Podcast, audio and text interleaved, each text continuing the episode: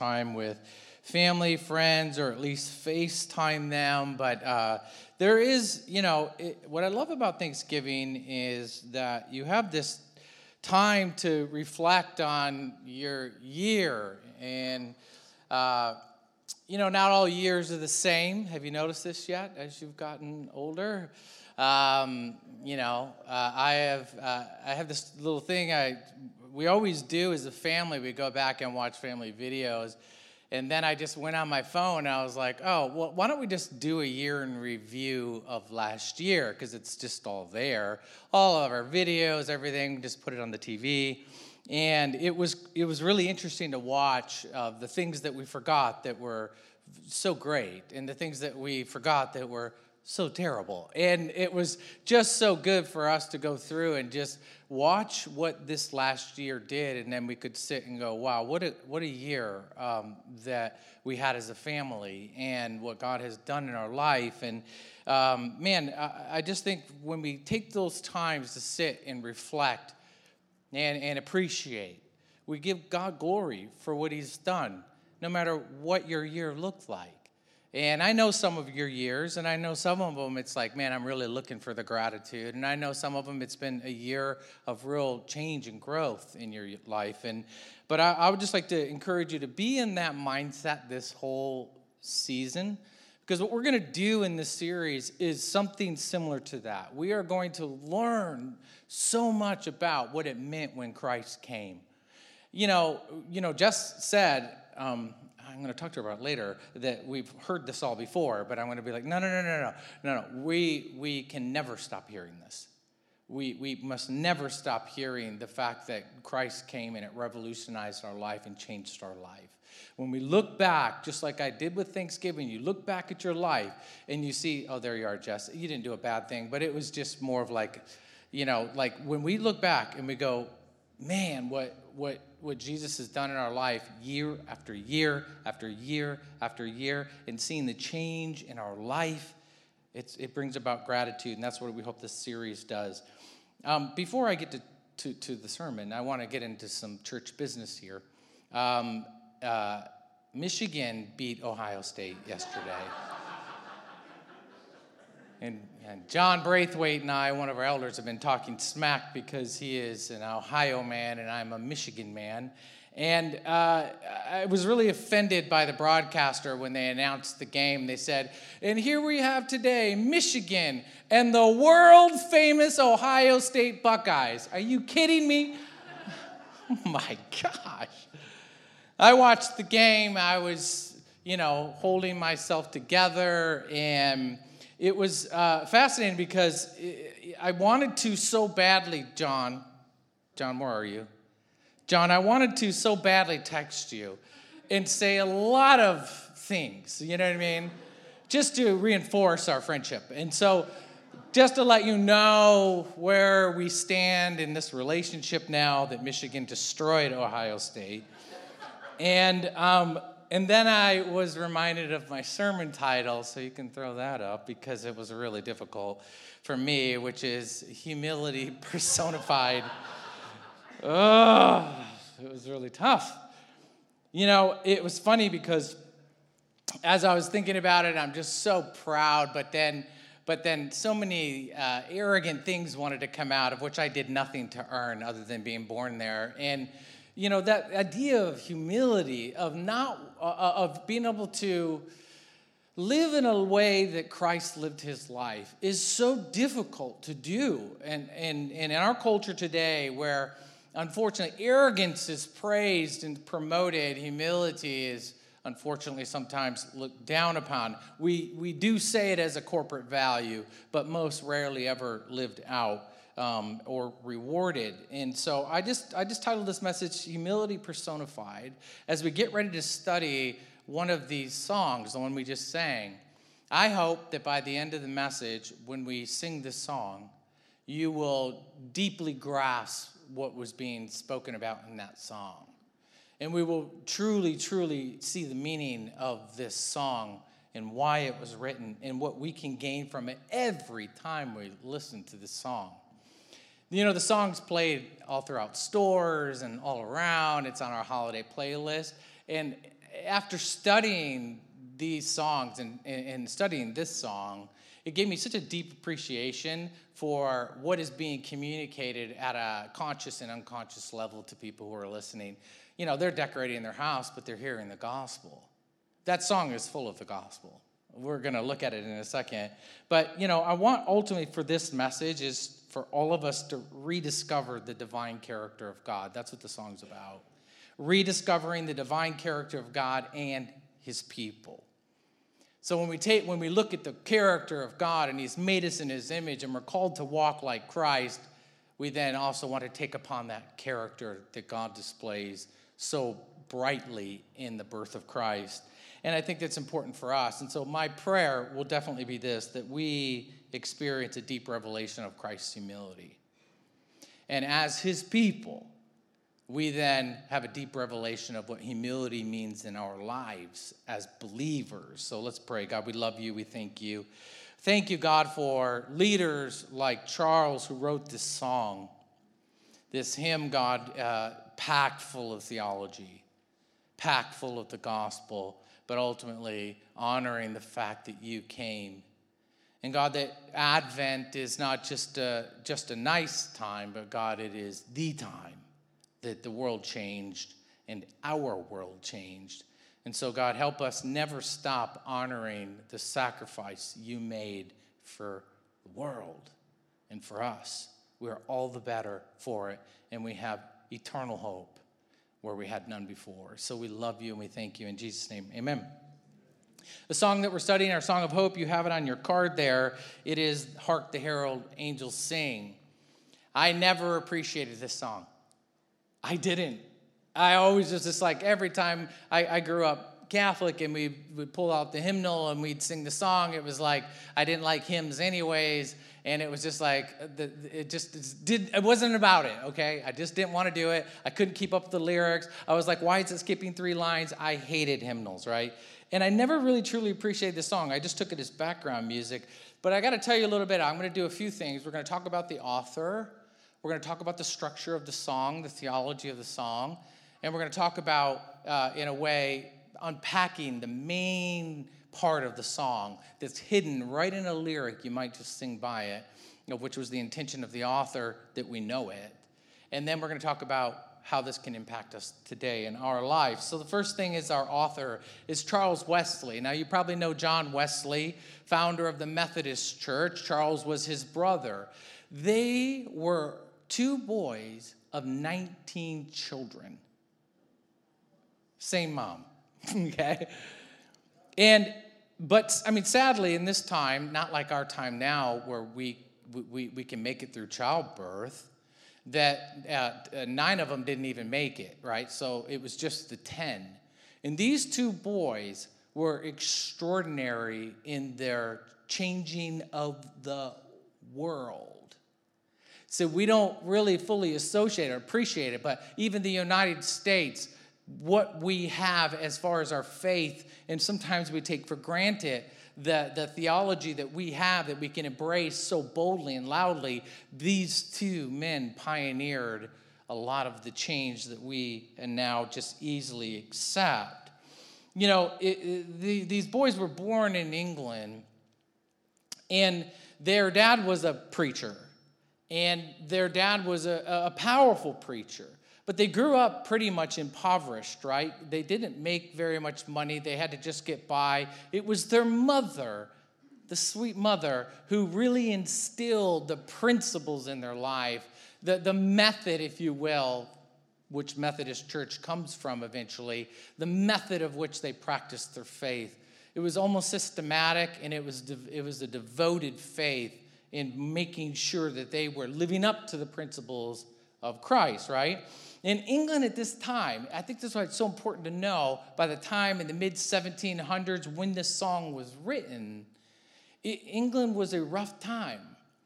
There's, there was a view that kind of got distorted that even John Calvin wouldn't even appreciate that was basically uh, the elect, selected those who would go on to heaven and those who were not going to go on to heaven.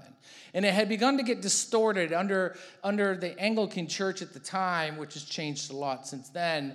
And it has be, become like a way of like how do you know if someone's elect and what they would do which we can sometimes do is we would go well if they're making lots of money and if they're prominent then they're probably elect. And if you're poor and you're not doing well in life then you weren't blessed and you probably weren't elect which means you were doomed to go to hell. And these were just automatically ushered into heaven. And so there became a huge disparity between those who were and had and those who had not. And so at this time, there was this constant tension of those who were the outs. Now imagine if you living and hearing that you were born to die and burn in hell and had no chance of ever going to heaven. How would you live your life? England was a really rough time at that time. Alcoholism was through the roof. abandonment of children was through the roof. Literally, p- p- people would have children and throw them over a wall. They didn't want to have to even deal with those kids. They, they could barely afford to eat. People were constantly, constantly just devolving in the way that they lived their life, and they would watch the ones who were chosen living their life. This was a huge problem. It, it, was sad because it almost went back to what the tension was in the first century, which we've just studied extensively, of those who were born to have salvation and those who weren't. And here we are again, thousands plus years later, the same struggle is, is happening then. And so, this is the time of which these boys are growing up into ministry. Both of John and Charles, who wrote the song, went to Oxford. But, uh, but Charles joined a group called this Holiness Group, and there was uh, a movement within the, the University of Oxford of this group. They eventually asked John to come and help lead that group. And what happened was is people began to just call them the Methodists. And it stuck because they were so meticulous in their method, in their system about following and be true followers of Christ. England at this time was going through a lot, even, the, even Europe. It was experiencing a little bit of a, a revelation, an awakening of maybe that God isn't so far distant off, but maybe more present with us, more interested in humanity than they thought. I, I put this picture up here. This picture, uh, this uh, painting from Rembrandt uh, in the late 1600s was kind of the, the beginning of the mindset of art even changing that that, that God was very much human and personal. These are real people. The, you know, like the old paintings, like the Sistine Chapel, they're, they're like superheroes, you know what I mean, with the thing around their head, and it felt very not human. Rembrandt was probably one of the first, through his influence of the Reformation, began to see people differently. So the art was changing people, and the music was beginning to change people, which Charles was one of those big people. Charles was an interesting man because he didn't want to do ministry, he wanted to be a professor. But John, his brother, had convinced him that the mission field was ripe and they needed to go. So he convinced him to go to America and begin to evangelize these colonies. It didn't go well. They came back and they had to re- regroup. But what I appreciated about Charles was he was somebody who had an ability to write poems. Now, all these hymns that we are singing, these are poems. And Charles was a prolific poem writer. But what I love about Charles, and I didn't really appreciate as much, especially getting to know him more, is that he was an incredible preacher. He ministered nonstop. He was an unbelievable, maybe even some said better than his brother John, who's famous, John was a great leader, Charles was a great preacher. And he would get up and he wouldn't even, at some point, go up without even any notes and he would just preach. Thousands sometimes would come and hear them. It got to be so much at some point that, you know, it, they had to even just go outdoors. But there was a moment for both of them, Charles. And I think this is so important for us to hear as a church because we can get caught up in this stuff and it's destructive. There was a moment when they had, they call it their salvation moment, their conversion. Now, these are pastors going out and preaching in the mission fields. And they had something flipped around. Their theology was messed up. And what happened was is their idea of salvation came through sanctification, meaning that you're beginning to just walk in the footsteps of Christ and eventually that you might be saved. where Martin Luther pushed forward this idea that there was justification, right, through faith alone. Meaning that you were justified to stand before God, your sins were wiped clean, you were, you were uh, brought, you be, you spend eternity with God, your salvation was sealed through faith alone. And they had it reversed. It was justification through sanctification. But they had a revelation through some people in their life where they begin to see it differently and their theology changed. It literally changed their entire life. I think it's relevant for believers today because there are a lot of people still on the track of works towards righteousness. And you might have it flipped the other way around like they did then. Well, they had an awakening in their life. Charles first, then John. And what happened was is they realized that actually justification, right, first, and then came sanctification. And I don't know, to us that might be like, duh. You know I mean? Maybe it is that way. But to them in that culture where it was basically going to church for church's sake, religion for religion's sake, do these things and let's hope this angry God doesn't punish you in the end, it revolutionized their entire life. It didn't make them lazy, it made them more driven. And so they started preaching, they get kicked out of churches. Even though it was within the Anglican uh, bylaws, that, that, that justification by faith, but it wasn't practiced and it wasn't taught. And so they would go into a church like this, and then people would kick them out of the church. Pretty soon, they were locked out of almost every church in England. They were not allowed to speak, so they started going outside. And John Wesley said this He said, I feel like it's sin to preach to people outdoors, which is crazy. But it was just this way of doing the things that they did. But then someone said, Well, didn't Jesus preach outside? And he's like, Oh, I, I guess so. And so he started these movements of thousands and thousands of people coming and hearing the good news, right? There was a huge problem, though, that the church, established church at that time, uh, did not like what they were doing. And people were leaving those churches in groves. And poor people, lost people, people who had no hope, were coming and listening to the message and experiencing salvation. You know, it's interesting because, you know, we think about persecution as coming from outside the church. This persecution came from within the church itself. They would be preaching and people would throw bricks at them, right? They would be beat up by mobs. I can't even imagine this. One time they were got inside of a building, they were preaching, this is new. I've never heard of this. This is next level. I mean, they put a raging bull and released it inside of the church, and it went crazy throughout the congregation. I don't even know. Like, we, we had somebody faint in church the other day, and we were like, oh, what are we going to do? Let's get protocol. I, I don't even understand that type of persecution. It was very, very difficult. Everywhere they went, there were riots when they would preach because what they were doing was so different. But it literally began to change the landscape of the church and eh, ultimately over here. Their message, justification through faith alone. Charles was a great pastor. And you can hear it in his, in, in his songs, in his hymns. He was, a, he was a wonderful pastor. He decided, I'm going to go into the prisons like Christ would want me to, and I'm going to preach to the prisoners. Now, going into the prisons and preaching that you can have salvation because to them, they had been written off and they wrote themselves off as that they will die and never see God. And he preaches this. And these people, before they went to die, Charles would ride with every one of them on the wagon on the way over before they were hung in the public square. And he would sit with them and he told them, I'll be with every one of you as you go to die. He was a great pastor, a wonderful pastor to, to so many people. His legacy is he wrote revolutionary theological hymns. Before Charles, they were singing hymns only based on psalms. They were not singing any more than that. What he realizes that we need to sing about the resurrection, just like Hark the Herald Angels. We need to sing about, sing about the incarnation. We need to sing about justification. We need to sing about salvation. And so all these hymns started coming forward then. Charles wrote 10,000 hymns. That's a hymn a day for the entirety of his ministry for 50 years. He was a prolific hymn writer.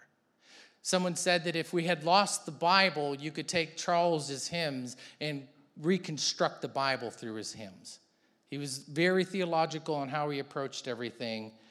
And so we're going to talk about Hark the Herald Angels Sings. He wrote this, and his mindset was I want to feel like I'm there with those angels. I want to feel like I was present during the incarnation. I want people who sing it to feel that they were there too. And that's why the song feels and moves people in such a way. So we're going to look at the structure of this in just a little bit. Um, if you could put up on the screen here, Chad, uh, th- this is the first part of the structure of the song, the part you just sang. I haven't read there. These are the uh, scripture links to which Charles pulled these from to write these lyrics. I'll go through these very briefly. Like when he talks about a newborn king, he's referencing Luke 2, where the Bible says, Glory to God in the highest, right? He is now born. We're celebrating this new king. God and sinners reconciled. Second Corinthians 5, God was in Christ, reconciling the world to himself. Born in Bethlehem, we know that one. And you go down into, ver- into uh, verses 2, it says, Christ the everlasting Lord, right? Jesus is Lord in Philippians 2. That's the title that Paul gives Jesus, Lord. And in speaking of J- Jesus in Isaiah 9 6, he's the, he's the, one of his names is the eternal Father. Late in time, behold, he came. Is speaking in 1 Peter um, 120, where it says, He foreknew before the foundations of the world, He has appeared in these last days for the sakes for you. Right? in Hebrews is another reference, but offspring of Mary, uh, uh, the virgin womb, we know that. Veiled in flesh, the Godhead see, meaning it's in Hebrews 10 19. He inaugurated for us through the veil that is his flesh.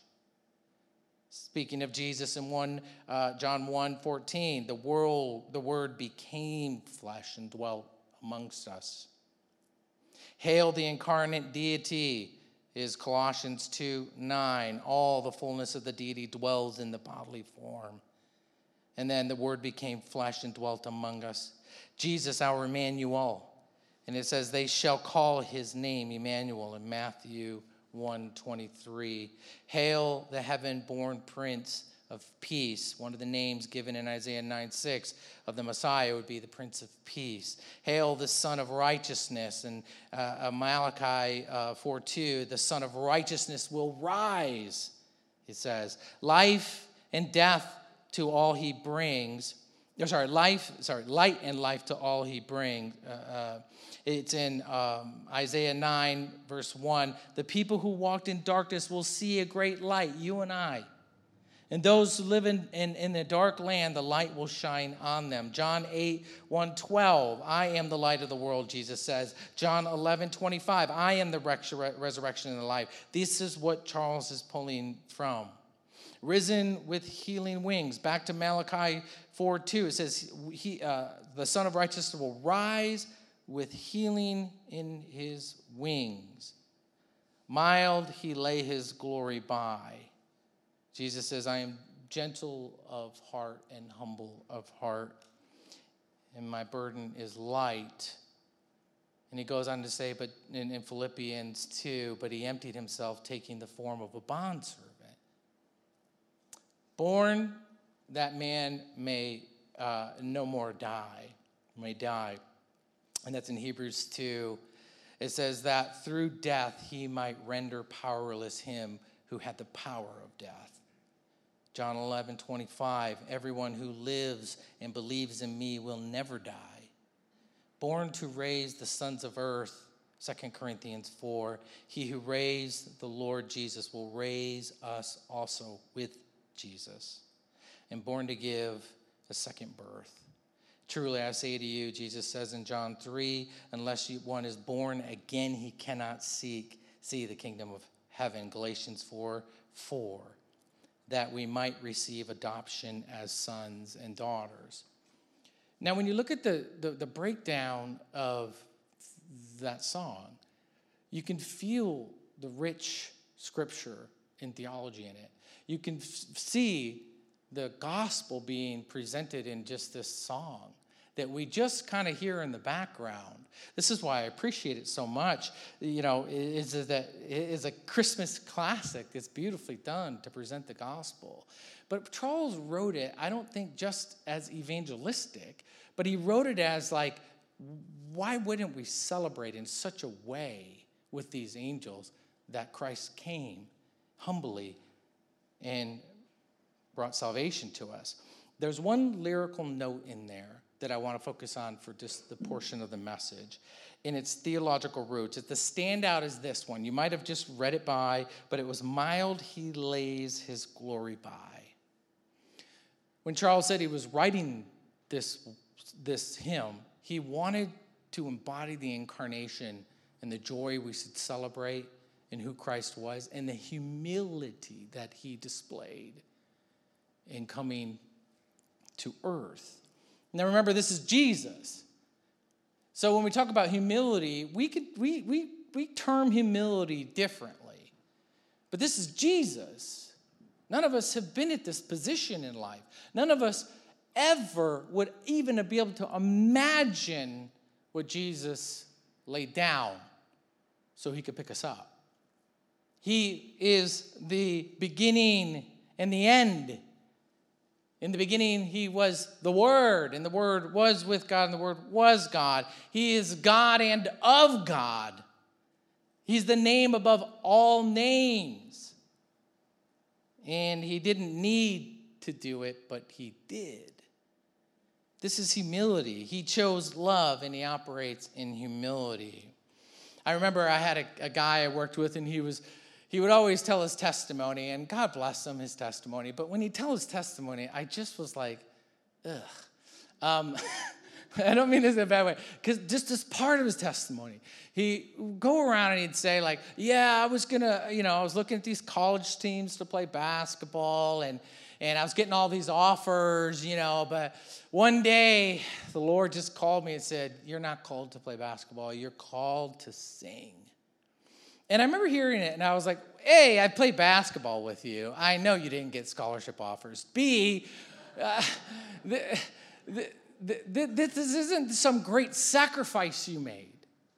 We like to compare those types of things like, like the humility of Jesus. We can't even relate to what Jesus laid down to pick up. I was listening to this preacher and actually studying this sermon, and this preacher said something that just kind of set me a little off. He was younger, and he was talking about Christ emptying himself.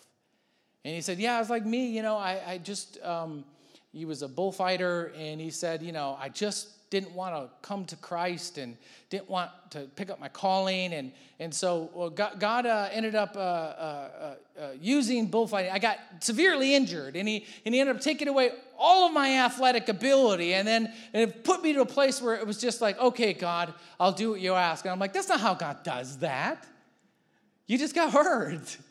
You know, God doesn't take away your athletic ability to force you to do something. That's not how Jesus did it. Jesus wasn't forced to lay down everything, He chose to lay down for you, for love, out of humility. I, these false humility stories I just have a hard time with because they, they don't even compare. We can't even understand what Jesus laid aside. It's like when the rich young ruler in, in Mark 10, he comes to Jesus. He's like, I've done this, I've done this, I'm, done, I'm so good. I, I am such a good person. I do all of these things. And Jesus is like, You want to lay down like me? Like me? And, and at least in just a fraction like it? Why don't you give away everything that you have and give it to the poor? And he just couldn't do it. He didn't understand humility. He wanted to justify his humility, but he couldn't do it because his desire to pour it out, he just couldn't do it. We can experience what the rich young ruler experiences. We sometimes we don't grasp fully the humility we're called to and to, do, to be a part of it as believers. So let's read that part. Mild he lays his glory by. This is referencing Philippians 2 1 through 11. We're going to read it and we're actually going to study Philippians 2, sorry, 1 through 11. Paul, in this time, in the context, you thought you were going to get away from Paul. You're not getting away from Paul. At the time, and the context, in this city, in Philippi, there is disunity. This is how he starts his letter. There is infighting. because, you know, church people, they never fight internally, right? There was possible split situations.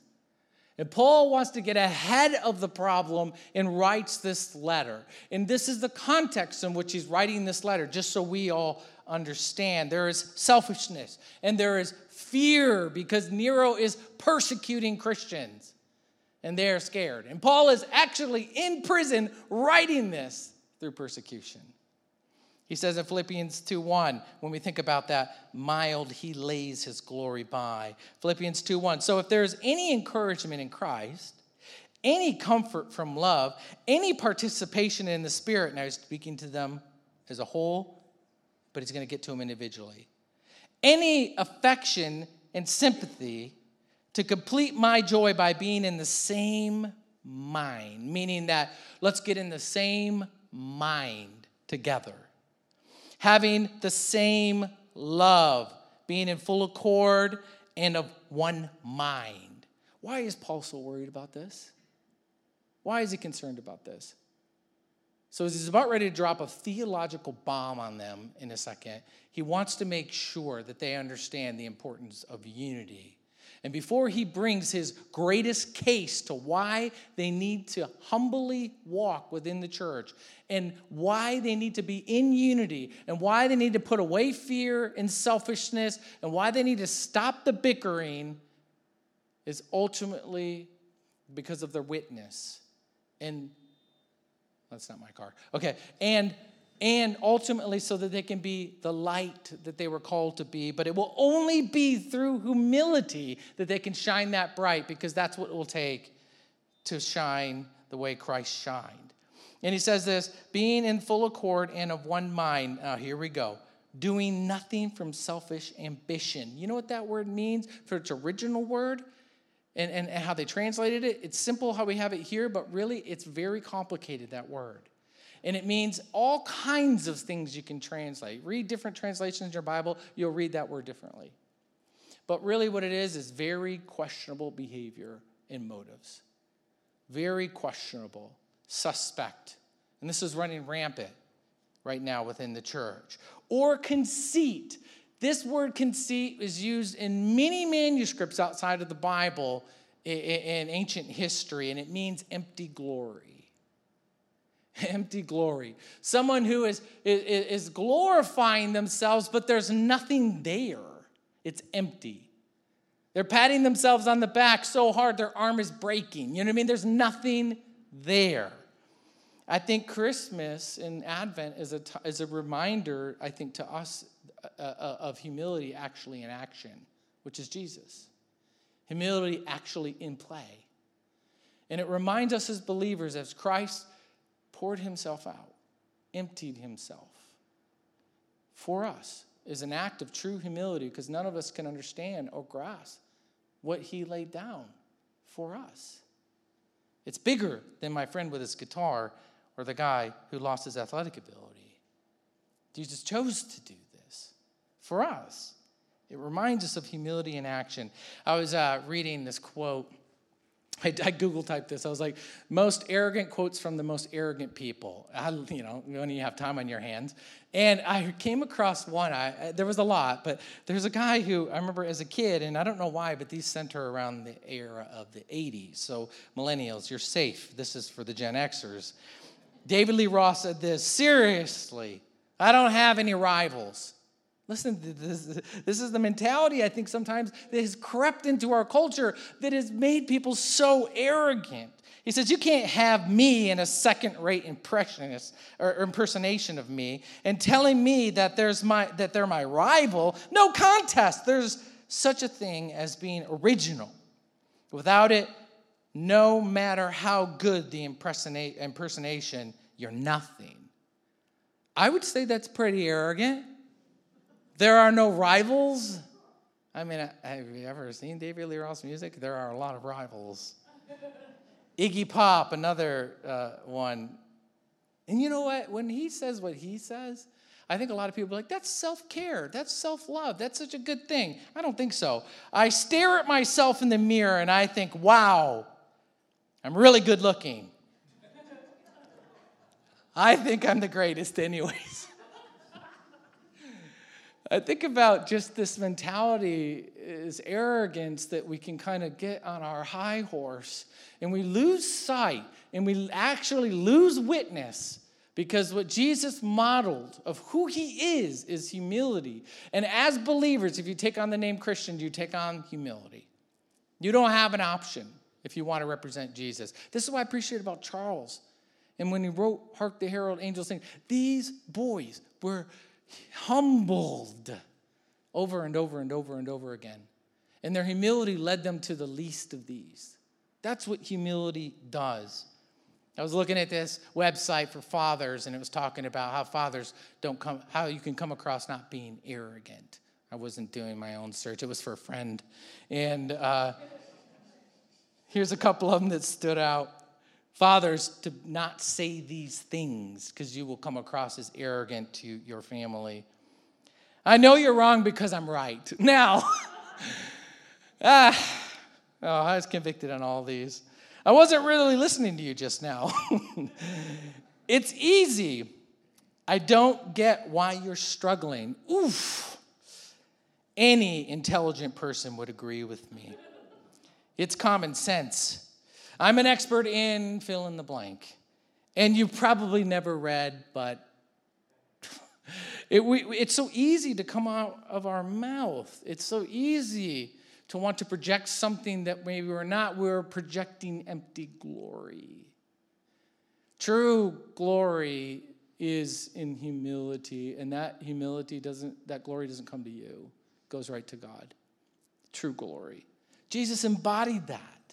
And I think that's what Charles was trying to say in his song. Let's go back to Philippians. But in humility, count others more significant than yourselves. Let each of you not look only to his own interest, but the interest of others. Oh, true humility is a person who is concerned about the other. You should write that down. It's a good one. That's really true. That's when you know true humility. Want to know why? Because Jesus is true humility. And what was his concern? For himself or for the other? True humility. And Paul is trying to instill this in the church. If you're going to shine like Jesus, if you're going to represent Jesus, then you must look out for the interest of the other. I think this is true. I wrote this out probably the best way I could think about it. Those relying on God so deeply, like Paul is encouraging them to do and he himself is striving to do, are themselves freed up to look after the interests of others. Jesus was so confident in who he was and God that he could easily look out for the interests of others. When we are not confident about who we are and to whom we belong, I can understand why we're very self obsessed with our life and worry about ourselves. But Jesus was very confident in relying on God uh, I think when you are truly relying on God, you are free to look at the interest of others. I think this is the cure for selfish ambition and conceit, is to look at the interest of others.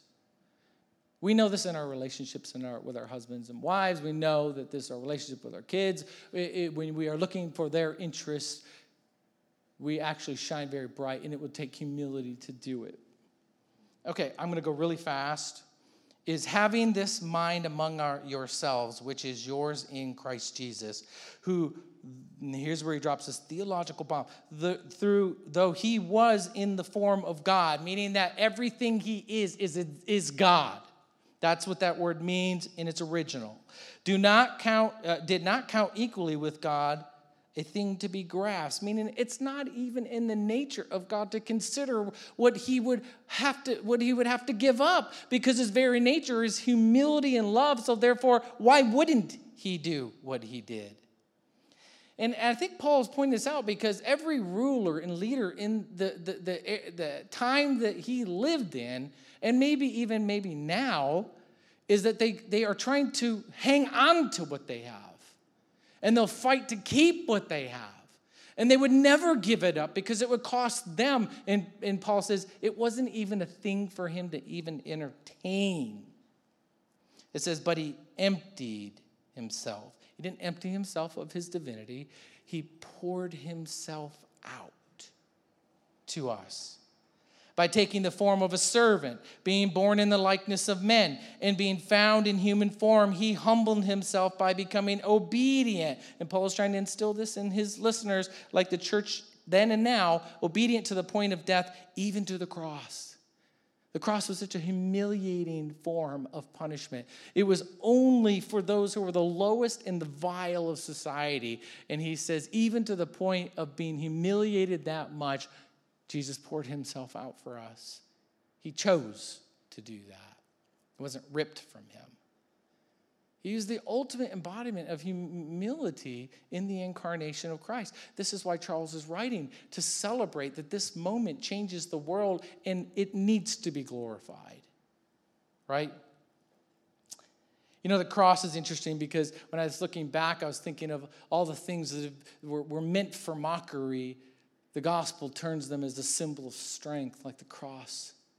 Even the term Methodist was a mockery term for Charles and John I was reading about uh, a trial that took place at the, around the same time of the leader of what was now known as the Quakers. And that term came from a judge who was sentencing him to prison. And, and, and, the leader of the Quakers said, you're, you're going to be shaken by what you're doing by God. And the judge says, You're the one quaking. And this is how the term Quakers came about, not from the oatmeal, it came from mockery and they took that name upon them. God takes these things of shame and turns them into a name. And so now we hold our cross proud because God did something that no one could do. Through the lowest thing, made something unbelievable. Therefore, God has highly exalted him and bestowed on him the name that is above every name, and that the name of Jesus every knee should bow, meaning this every authority will bow, because that's what you do when you came into a higher authority in heaven and earth and underneath the earth, meaning people, those who've already died. And every tongue that confess that Jesus Christ is Lord. And they needed to hear that because there was only one Lord at that time, and that was Lord Nero. And they were afraid and they, Paul is saying, even Nero will bow before Jesus because he is the true Lord to glorify God the Father. Paul keeps this Trinitarian language in place, meaning he didn't elevate Jesus above God. He put him in the Trinitarian, you know, right way. The last thing is this. So we talk about that phrase, mild, he lay it down. But let's talk about its impact today for us. I think just like today, humility in Rome was a joke. It wasn't praised, it wasn't honored, it wasn't promoted. But that's not the way that God promotes. God promotes differently. Self aggrandizing, selfish ambition, I think they've plagued us since the time of Adam. That's what led to the fall, was self ambition, right? Wanted to be like God.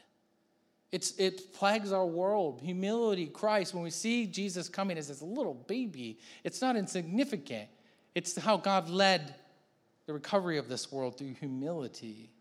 I think you dishonor humility with self aggrandizing and selfish ambition. You dishonor what humility is when we act in those ways, those motives that are hidden that are not good, and those empty glories we give ourselves. But I will say this you crush selfish ambition and self aggrandizing with humility. That's how you destroy it by walking humbly, and Christ did that so well. I think Paul is addressing the community church issue, but he's also dealing with the individual. So he's saying, listen, if you want to be the light, you got to shine bright yourself first. And the whole community needs to shine bright in humility. Why fight? Why bicker? Why position? Why try to one up? Why why, why play that game? I'll kind of close with these things. It's important to know God's character correctly, especially humility. And I'm going to say something that's going to sound hard to hear, and I don't want you to take it like works. But I do think this is that it, it's important to know his character because acting in opposition to that character is promoting a fallen nature and a fallen world and a fallen system. So we must challenge ourselves. Do I want to be contributing to what Christ came and died eh, to, to, to really save this world from? Or do I want to be a part of what Christ is doing, bringing redemption to the world? Jesus dealt with fallen nature. I love this in, in real time in Mark 10, just after the rich young ruler told Jesus he couldn't give it. In John 10, uh, John, and Mark, or James and Mark, or, or uh, sorry, James and John's are talking about, hey, Jesus, we need to talk to you. I want to sit on the right. Can I sit on the left? And we want to be with you. We want to rule together. And I think Jesus gives them what we would call now, in our terms, a growth opportunity experience, meaning he's going to rebuke them, right? He's going to allow them to see something. Their arrogance is getting away from them. Their eyes are becoming big. They're lacking humility. And in real time, Jesus calls them out. He says, and then uh, when the ten heard it, they began to become they began to be indignant at James and John, meaning that here starts the infighting within the own discipleship group. This is how it starts right? The lack of humility. And Jesus called them and said to them, You know those that are uh, considered rulers of the Gentiles, Lord over them, and their great, uh, their great ones exercise authority over them, but it shall not be so among you. So, whoever would be great among you must be a servant, and whoever would be the first amongst you must be a slave of all. For even the Son of Man came not to be served, but to serve and to give his life as a ransom for many. He's putting them into perspective. Paul is doing this with the Philippian crowd, and we have to do this today. We came to serve and to serve, not to be served. The lasting impression Jesus leaves them is the foot washing and, and, and he washes their feet. This is the last act of modeling Jesus does for them so that they can have this impression. And we can too. His last words, essentially. This is what he does. He washes their feet and he pulls them aside. Do you understand what I have done to you? You call me teacher and Lord. You are right, for, for so I am. If then your Lord and teacher, meaning if I am doing this, and have washed your feet, you also ought to wash one another's feet. I gave you an example so that you should do just as I have done. Truly, I say to you, a servant is no greater than his master. And how dare we ever think we can get ahead of our master? Jesus modeled humility during Advent season. We should really practice that. And during this song, when we sing it, let's reflect on that gratitude we have that he came in all humility, he personified it. I think Jesus poured himself out, and we're called to pour ourselves out. It's easy to get caught up and think about yourself, even especially even in this season. When it's a season of giving, it, a lot of times it's a season of thinking about ourselves. But Christ called us to walk in humility. How can you do that? I have an easy answer. Consider others' interests more than your own. You will accomplish it. So ask God, God, help me, help me every day consider other people's interests more than my own. And I think this is what, G- what, what Jesus was able to do, of course. I think this is what Paul is trying to attempt to do. Why he can sing and shout in prison and sing songs in the most difficult times is because it's that thing we talked about a few weeks ago. When you know who you are, you know what to do. And so secure yourself in who you are and who Jesus is, and you will be able to easily look to the interests of others. So let's pray. God, as we sing this song, and God, as we are going to take a very common Christmas song, but really engage into what is being sung. And God, help us, like Charles was trying to do himself, of bring himself to the moment of the birth, the arrival of the Messiah, who emptied himself out, poured himself out, chose humility and love so that he could raise us with him. And so, God, we thank you as we go about this season. Help us be mindful of humility, that we are looking at the interest of the other and to walk in that same way Christ was looking